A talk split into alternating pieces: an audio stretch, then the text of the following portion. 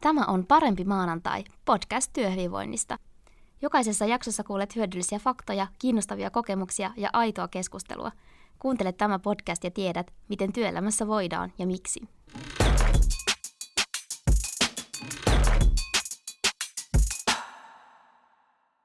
Tänään me puhutaan työelämän intensiivisyydestä.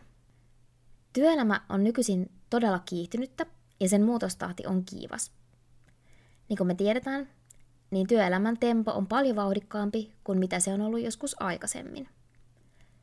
Tätä aihetta ja työelämän intensiivisyyden vaikutuksia työntekijöihin ei ole ihan hirveästi tutkittu, mutta tästä on nyt ainakin yksi Suomen Akatemian rahoittama tutkimushanke meneillään. Kiinnostava tietää, että minkälaisia tuloksia sieltä sitten aikanaan tulee. Työelämä kuormittaa uudella tavalla ja vaatii kaikilta yksilöiltä tällaista itsensä johtamista ja oikeastaan jopa elämänhallintastrategioiden miettimistä. Kaikilta työntekijöiltä vaaditaan aiempaa enemmän ja, ja jokaiselta vaaditaan tällaista niin kuin, ikään kuin itsesääntelyä ja priorisointikykyä. No, mitä työnantajat voi sitten tarjota omasta puolestaan työntekijöille? Mikä on työnantajan vastuu siinä, että työntekijöiltä vaaditaan jatkuvasti enemmän itseohjautuvuutta? Tässä jaksossa mä juttelen aiheesta työpsykologi Juho Toivolan kanssa – Juho on työskennellyt pitkään suorahakukonsulttina ja henkilöarviointipsykologina ja toimii nykyään yrittäjänä. Tässä jaksossa me perehdytään siihen, miten työelämän intensiivisyys vaikuttaa ihmisten työhyvinvointiin ja mitä työnantajat voi tehdä, jotta työntekijät vois paremmin intensiivisessä työelämässä.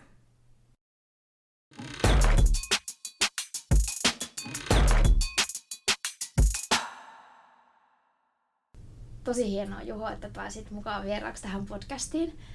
Sä oot rekrytointikouluttaja ja psykologi ja sä oot tehnyt pitkän uran liikemaailmassa, yritysmaailmassa.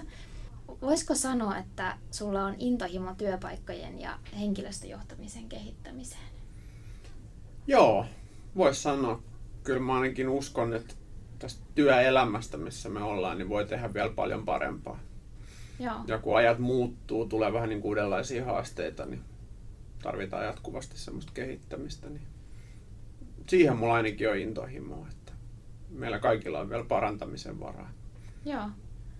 Sä oot aikaisemmin viitannut siihen, että, että jokainen työpaikalla, työyhteisössä tarvittisi huomiointia ja kuuntelua, eikä hyvässä työkulttuurissa ketään tulisi jättää yksin. Niin onko sun mielestä vaarana tässä nykyisessä työelämässä se, että, että niin kun työntekijät jää töidensä kanssa yksin ja, ja vastuidensa kanssa ehkä yksin? Joo, voi ajatella, että se on tietynlainen heijastuma siitä, että meidän kulttuuri ylipäätään, siis työelämän ulkopuolellakin on koko ajan yhä yksilöllisempää. Me mietitään yhä enemmän asioita vaan oman itsen kannalta, eikä niinkään ehkä muiden, muiden ihmisten kannalta esimerkiksi.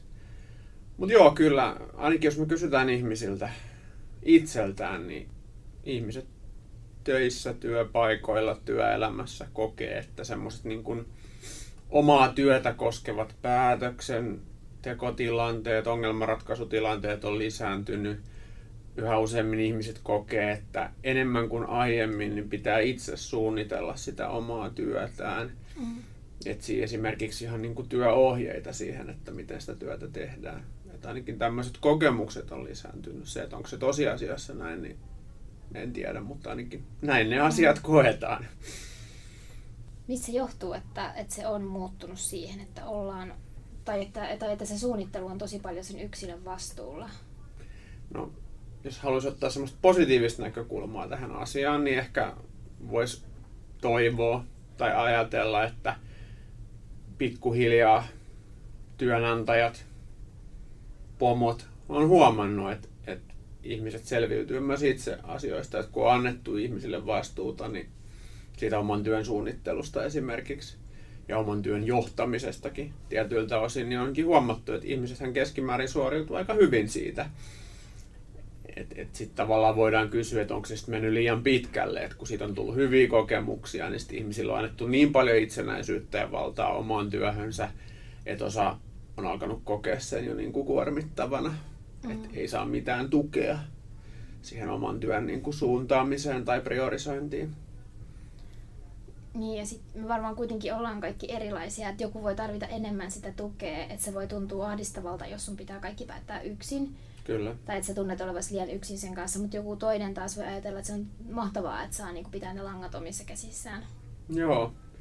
Ja varmaan sitten just se työuran alku on tyypillisesti esimerkiksi semmoinen kohta, missä mielellään ainakin aluksi soveltaa jotain valmiita malleja ja toimii niin kuin selkeiden ohjeiden puitteissa, mutta osa ihmisistä haluaa koko työelämän ajan toimia niin, eikä välttämättä kaipaa edes hirveästi semmoista vaikutusvaltaa tai vaikuttamismahdollisuuksia siihen, että miten sitä työtä tehdään.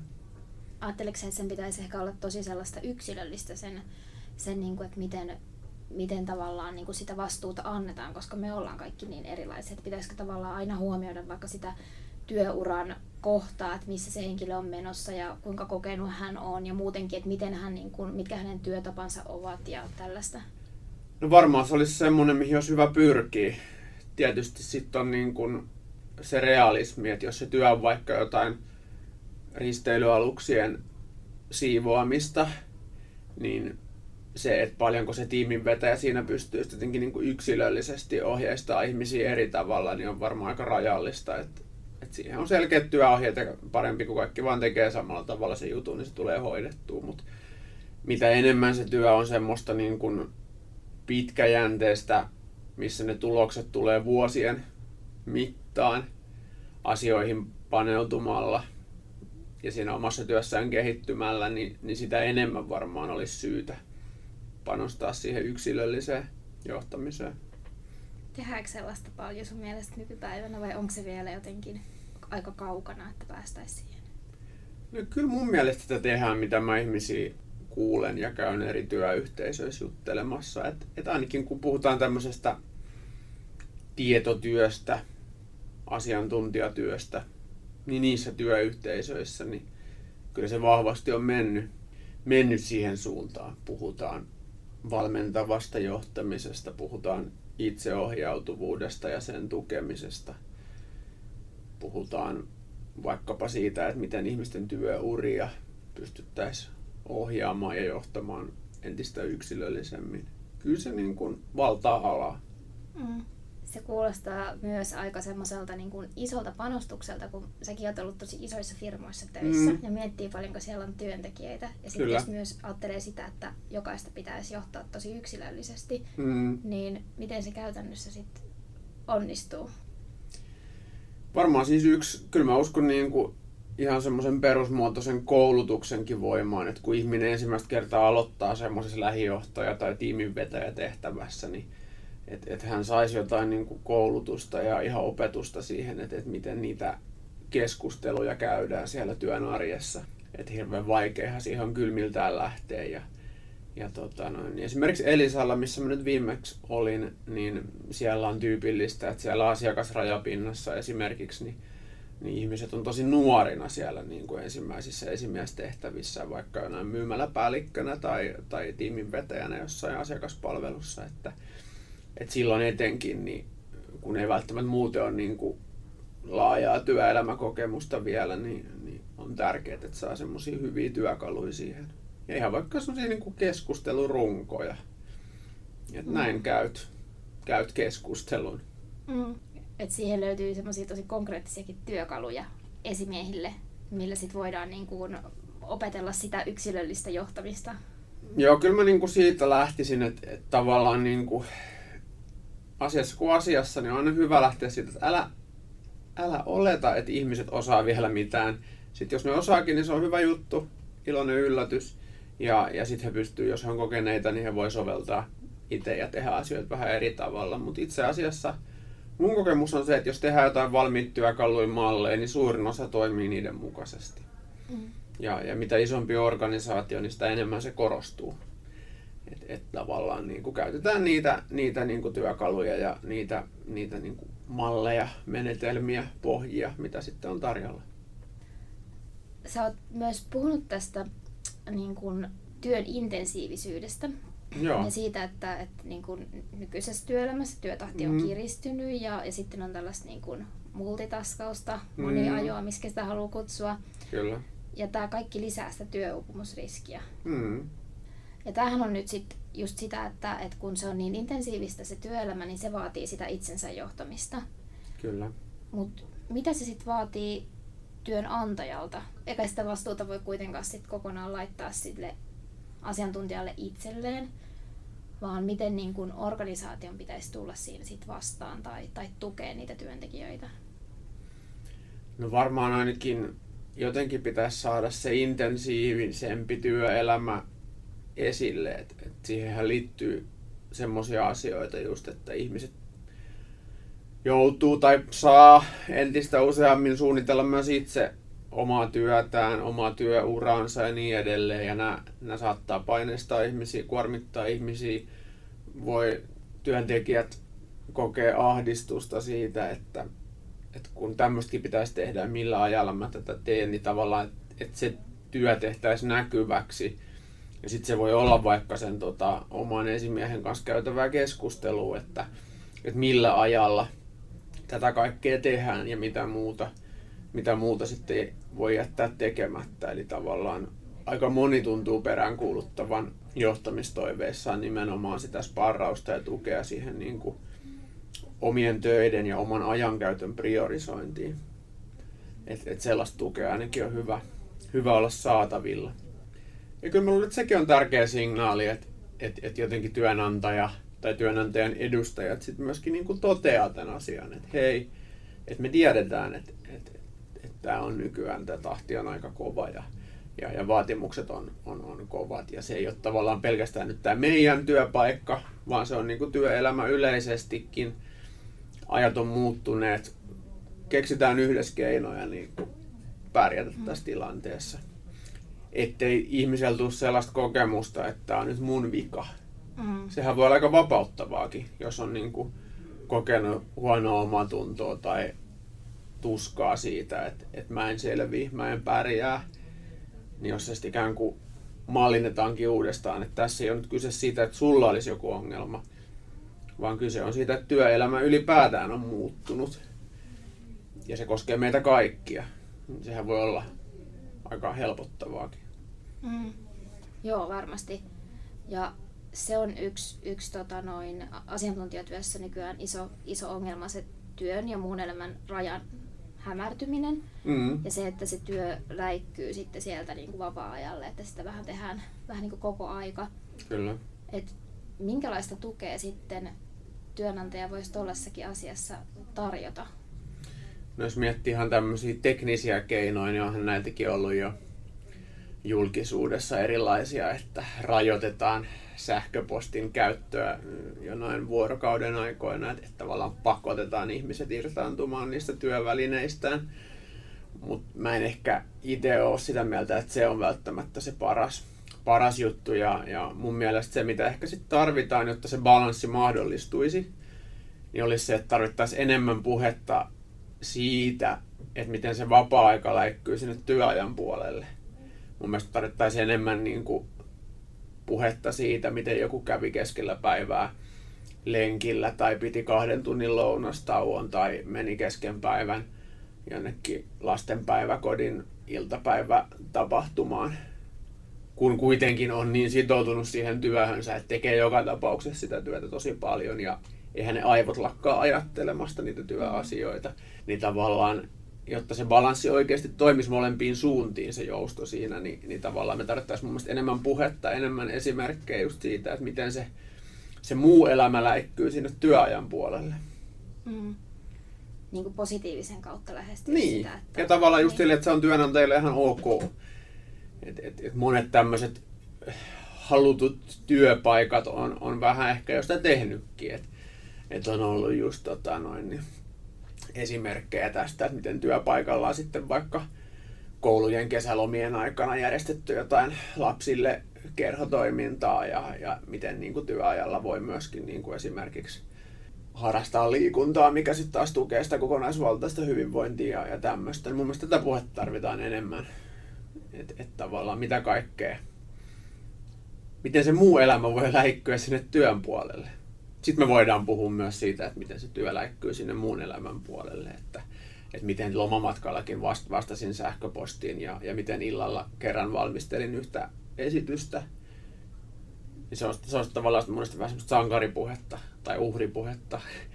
niin sitten tavallaan mun mielestä sen vastapainoksi tarvittaisiin tätä, että otin iltapäivän aikaa itselleni enkä tehnyt juuri mitään hyödyllistä tyyppistä mm.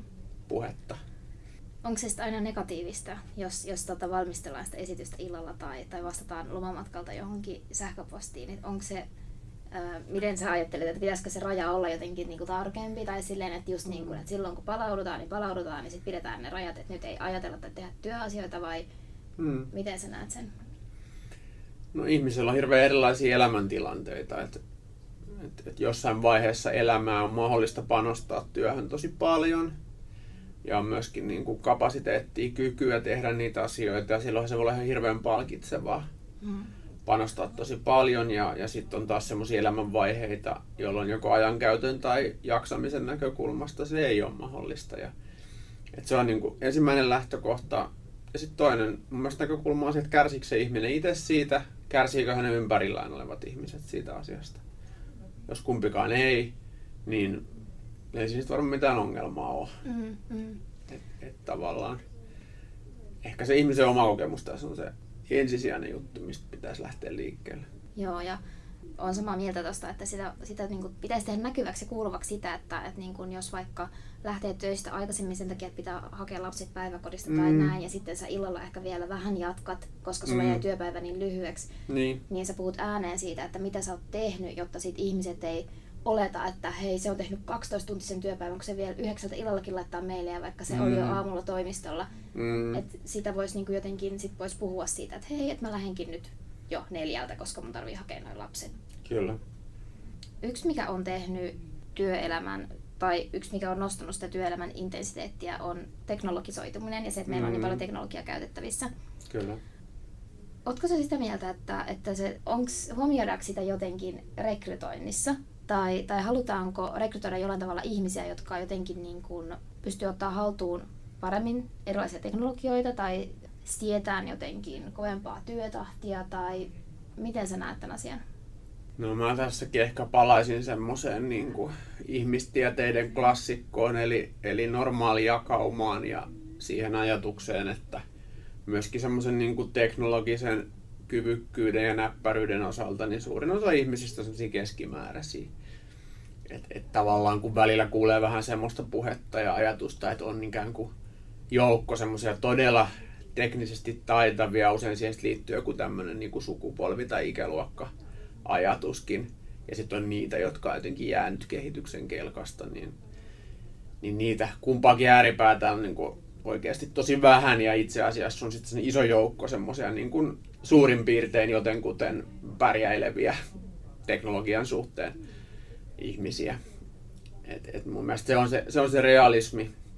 Ja, ja sitten se on kuitenkin niin, että et tavallaan ne käytettävät systeemit, järjestelmät, työkalut on, on monessa paikkaa omanlaisia ja ne pitää sitten joka työssä opetella. Et varmaan se liittyy siihen yleiseen oppimis- omaksumiskyvykkyyteen, mitä tietysti haetaan ja siitä haetaan sitten rekrytoinnin yhteydessä todistusaineistoa, että onko henkilö semmoinen oppimis- ja omaksumiskykyinen.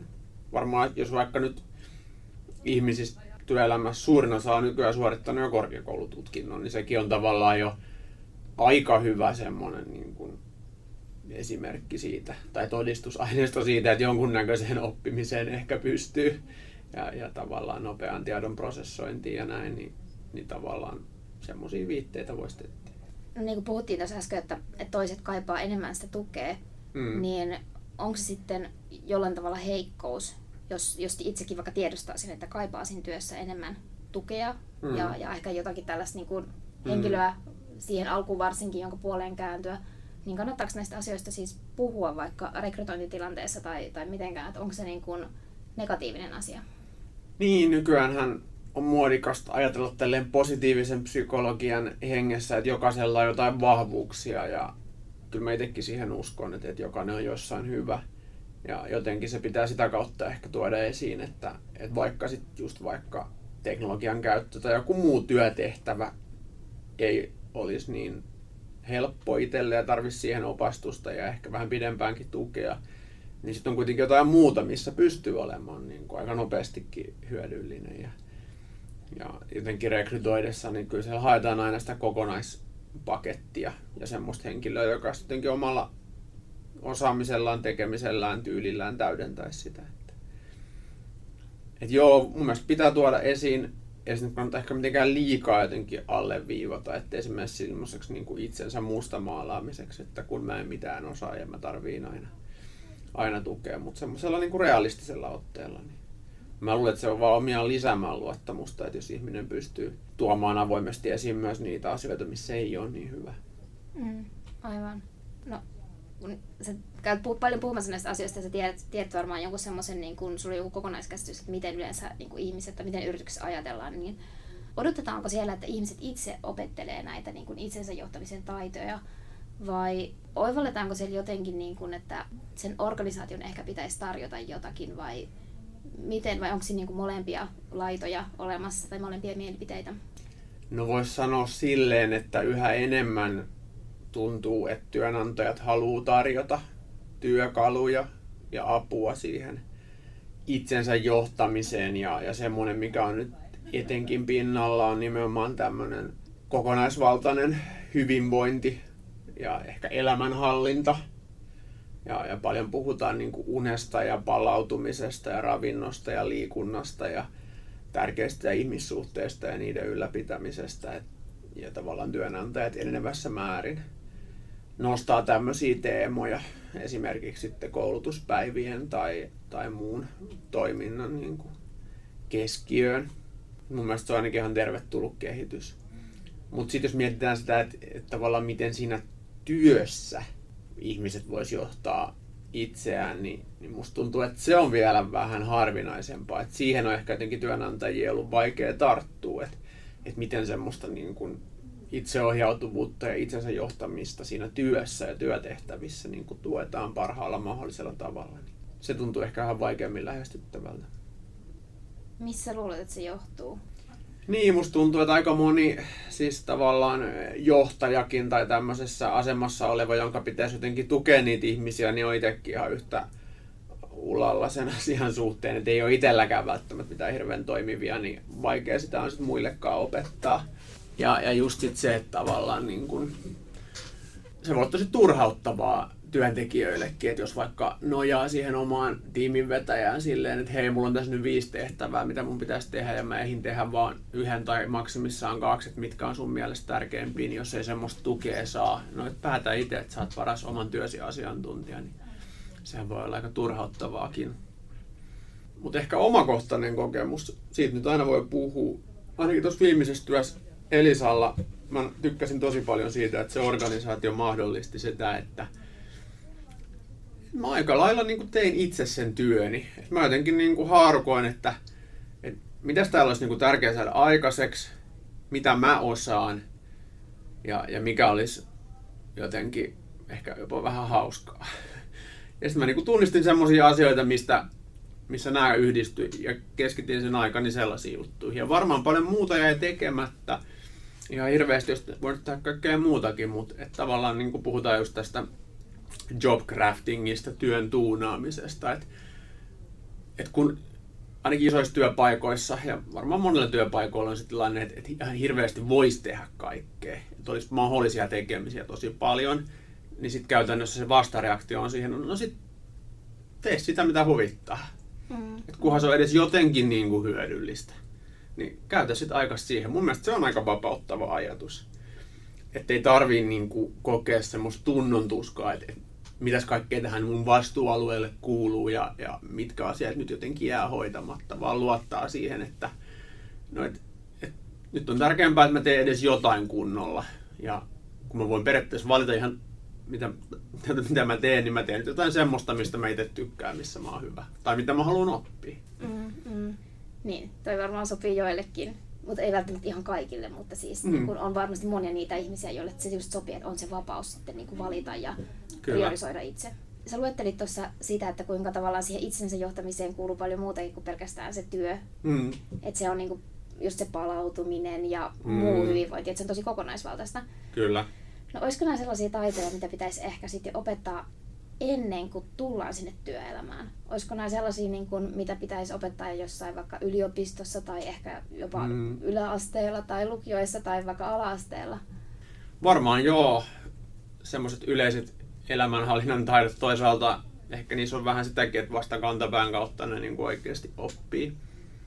Joku vähän kriittisemmällä näkökulmalla oleva henkilö voisi myös lausua tästä sellaisen asian, että tietyllä tavalla tämä palautumispuhe, että se, että työnantajat tilaa hyvinvointiluentoja ja ravintoja ja unikoulua työntekijöille, sehän voi olla myös tapa niin kuin ohjata huomiota pois niistä työyhteisön ongelmista ja esimerkiksi johtamisen niin kuin huonosta laadusta. Että tavallaan käännetäänkin se asia niin, että, että jos sä voit huonosti, niin se johtuu siitä, että, että sä et nuku hyvin, opettele nukkumaan tai syö enemmän kasviksia että et sitten tavallaan, että se ei olekaan sen niin kuin työn ongelma. Työssä ei ole ongelmaa, työpaikassa ei ole mitään ongelmaa, vaan yksilöiden elämänhallinta ei ole riittävää. Et, et varmaan se oikea vastaus, se totuus löytyy jostain sieltä puolivälistä, että joo, ihmisten pitää oppia nukkumaan ja palautumaan ja syömään ja liikkumaan, mutta että tavallaan jos työssä on ongelmia työn organisoinnissa, työn johtamisessa, siinä ilmapiirissä, niin ei mikään määrä niin kuin kasviksia ja unta ei niin kuin sitä ratkaise. No me vähän puhuttiinkin tuosta, että mikä olisi semmoinen niin kuin esimerkki siellä työelämässä, tai miten niin kuin tavallaan positiivisen kautta voi sitten mm. lähteä niin kuin, tuomaan esiin sitä vaikka, niin kuin, että miten, miten se ö, vapaa-aikakin voi läikkyä sinne työn puolelle ja näin. Kyllä.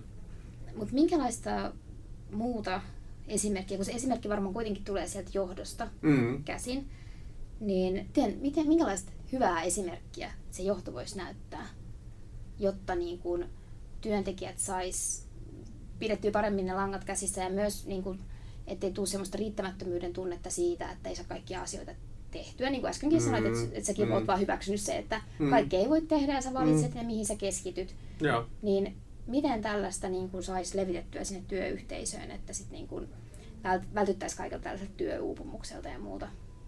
Varmaan ainakin yksi asia olisi semmoisen niin johtajamyytin purkaminen, semmoisen tavallaan kaikkivoipaisuuden, että, että ylinjohto ehtii ihan kaikkea ja on kaikessa hyvä ja saa aina kaiken tehtyä, niin tavallaan sen purkaminen, että, että tavallaan johdonkin edustajat tois esiin sitä, että, että tekee paljon virheitä, on jättänyt paljon asioita tekemättä. Ja siitä huolimatta menee ihan hyvin, että tavallaan tuotaisiin semmoista tiettyä inhimillisyyttä ja realismia siihen, että totta kai se vaatisi ihan niin kuin semmoista rohkeutta ja avoimuutta. Mutta mä luulen, että me ruvetaan niin kuin kulttuurisesti olemaan jotenkin valmiita. Valmiita siihen, että, että johdon ei tarvitse esittää olevansa kaikessa hyviä ja tietävänsä kaikkea. Ja, ja työntekijöidenkään ei tarvitse enää, että, että voidaan niin kuin jotenkin mennä semmoiseen inhimillisempään moodiin, joka itse asiassa varmaan mahdollistaa paljon tehokkaamman ja aikaansaavemman työskentelyn loppujen lopuksi. Mitä sä luulet, että että mihin, tää, niin kun, mihin suuntaan me ollaan nyt menossa, koska nyt me ollaan tultu kohti tällaista, niin kun, että kaikki kiihtyy koko ajan mm. ja nyt niin ollaan, kaikki on tosi nopeita nyt tässä mm. maailmassa, missä me eletään. Kyllä. Niin kiihtyykö tämä vielä tästä eteenpäin, mitä sä luulet, vai tuleeko nyt joku vastailmiö mm. tälle kaikelle? Oletko havainnut jo ehkä jotakin tällaisia niin kuin merkkejä? Niin, siis näistähän puhutaan näistä kiihtyvistä sykleistä niillähän on monia, monia tota, noin, ajureita, mitkä niihin vaikuttaa, mutta tavallaan se, että, että asiat muuttuu koko ajan nopeammin ja, ja muutos ei koskaan ole ollut, tai ei enää koskaan tule olemaan niin hidasta kuin se on nyt. Ja kyllähän ne niin kuin vaikuttaa aika semmoiselta luonnon lailta, että et teknologinen kehitys, talouskasvun hakeminen, tämmöiset asiat varmaan aika voimakkaasti ajaa sitä. Ja on varmaan niin kuin, mahdollista tietty joukko ihmisiä ja tietyillä toimialoilla ikään kuin vastareaktion kaltaisesti haetaan, haetaan niin kuin uutta hyvinvointia, uutta, uutta tehokkuutta, uutta aikaansaamista.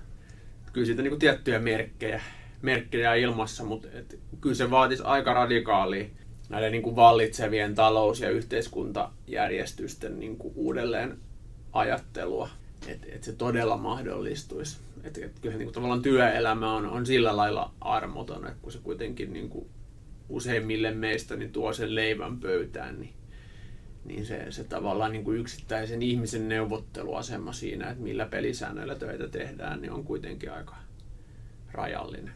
onko se huomannut, että on siis jotain toimialoja ehkä, missä niin tehdään vähän toisin, tai on jotakin tällaista vastareaktioa? No varmaan se on niin kuin huomattu, että, että tavallaan arvoperustainen tapa hinnoitella työtä lisääntyy. Ja, ja tavallaan on ehkä tietyissä asioissa oivallettu se, että, että jos vaikka haetaan semmoista jotain niin kuin luovaa ongelmanratkaisua tai jotain muuta, joka syntyy semmoisessa niin kuin kiireettömässä ja paineettomassa tilassa paremmin, niin se, että ihmisiä ikään kuin turboahdetaan yhä ahtaammalle ja, ja kiristetään ruuvia, niin ei sen tyyppisessä työssä välttämättä lisää sitä tuloksellisuutta. Ja, ja vaikka itsekin, kun nyt toimii yksin yrittäjänä, niin just se, että itse asiassa se niin kuin jollekin asiakkaalle hyödyllinen asia, mistä mä sitten vaikka laskutan, niin saattaa syntyä ihan niin kuin yhden tai kahden tunnin työrupeaman seurauksena, mikä tarkoittaa, että, että sit se loppupäivä saattaa olla jotain muuta. Että sehän on tietynlaista niin kuin lifestyle-juttua, että periaatteessa se mahdollistaa sit sen, että, että niin kuin voi tehdä vähemmän, mutta paremmin. Joo. No tuleeko sulla mieleen jotain, mikä olisi sellaista, että ää, mitä voisi tehdä työpaikoilla niin kuin vaikka heti jo tänään, että miten niin kuin saataisiin tavallaan tuotua niitä hyviä asioita sinne työpaikalle ja sitten, että jokainen, joka tarvitsee sitä tukea, niin ehkä sitten saisi sitä. Tai sitten, että, että jotenkin niin kuin tulisi tätä niin kuin avoimuuden tai tämmöistä keskustelukulttuuria, mitä tuossa äsken puhuit. Mitä voisi tavallaan, mikä olisi helppo asia silleen tehdä työpaikoilla, jotta saataisiin näitä asioita sinne? Niin, onko mitään helppoja patenttiratkaisuja? Varmaan siis se, mistä voidaan niin kuin aina lähteä liikkeelle, on se, että aletaan puhumaan aletaan puhumaan siitä, että keitä me ollaan ihmisinä, mikä meille on tärkeää, mikä meillä on siinä työssä tärkeää, missä me ollaan hyviä, mistä me tykätään, mikä meillä on hankalaa, mistä me ei niin tykätä, mitä me mieluummin annettaisiin jollekin muu, muulle. Et tavallaan näistä yllättävän harvoin kuitenkin puhutaan. Et tavallaan se vaatisi tiettyä luottamusta, tiettyä rohkeutta siitä, että ihmisillä olisi semmoinen riittävä uskomus siihen, että – että vaikka mä tuon nyt jotain niin kuin kriittistä esiin tai kerron, että mitä mä en halua tehdä tai mitä mä, missä mä tarviin tukea, niin sitä tie, ei käytetä heitä vastaan. Mm-hmm. Että sehän vaatii, niin kuin, ei jos semmoista luottamusta ei ole, niin kyllä sit se, mitä ihan heti tänään voidaan tehdä, niin jotenkin sitä luottamusta pitää pystyä niin kuin lisäämään. Että se keskustelu voisi siirtyä semmoiselle aidosti hyödylliselle tasolle. Mutta kyllä mä uskon esimerkillä johtamiseen tuossa asiassa, että, että jos sä odotat, että ihmiset toimii jollain tavalla, niin tee itse ensin. Niin ehkä ne sitten seuraa perässä jossain vaiheessa. Joo. Hei, kiitos. Tässä oli ihan, ihan supermahtavia ajatuksia paljon. Kiitos, kiitos. vielä, kun päästä.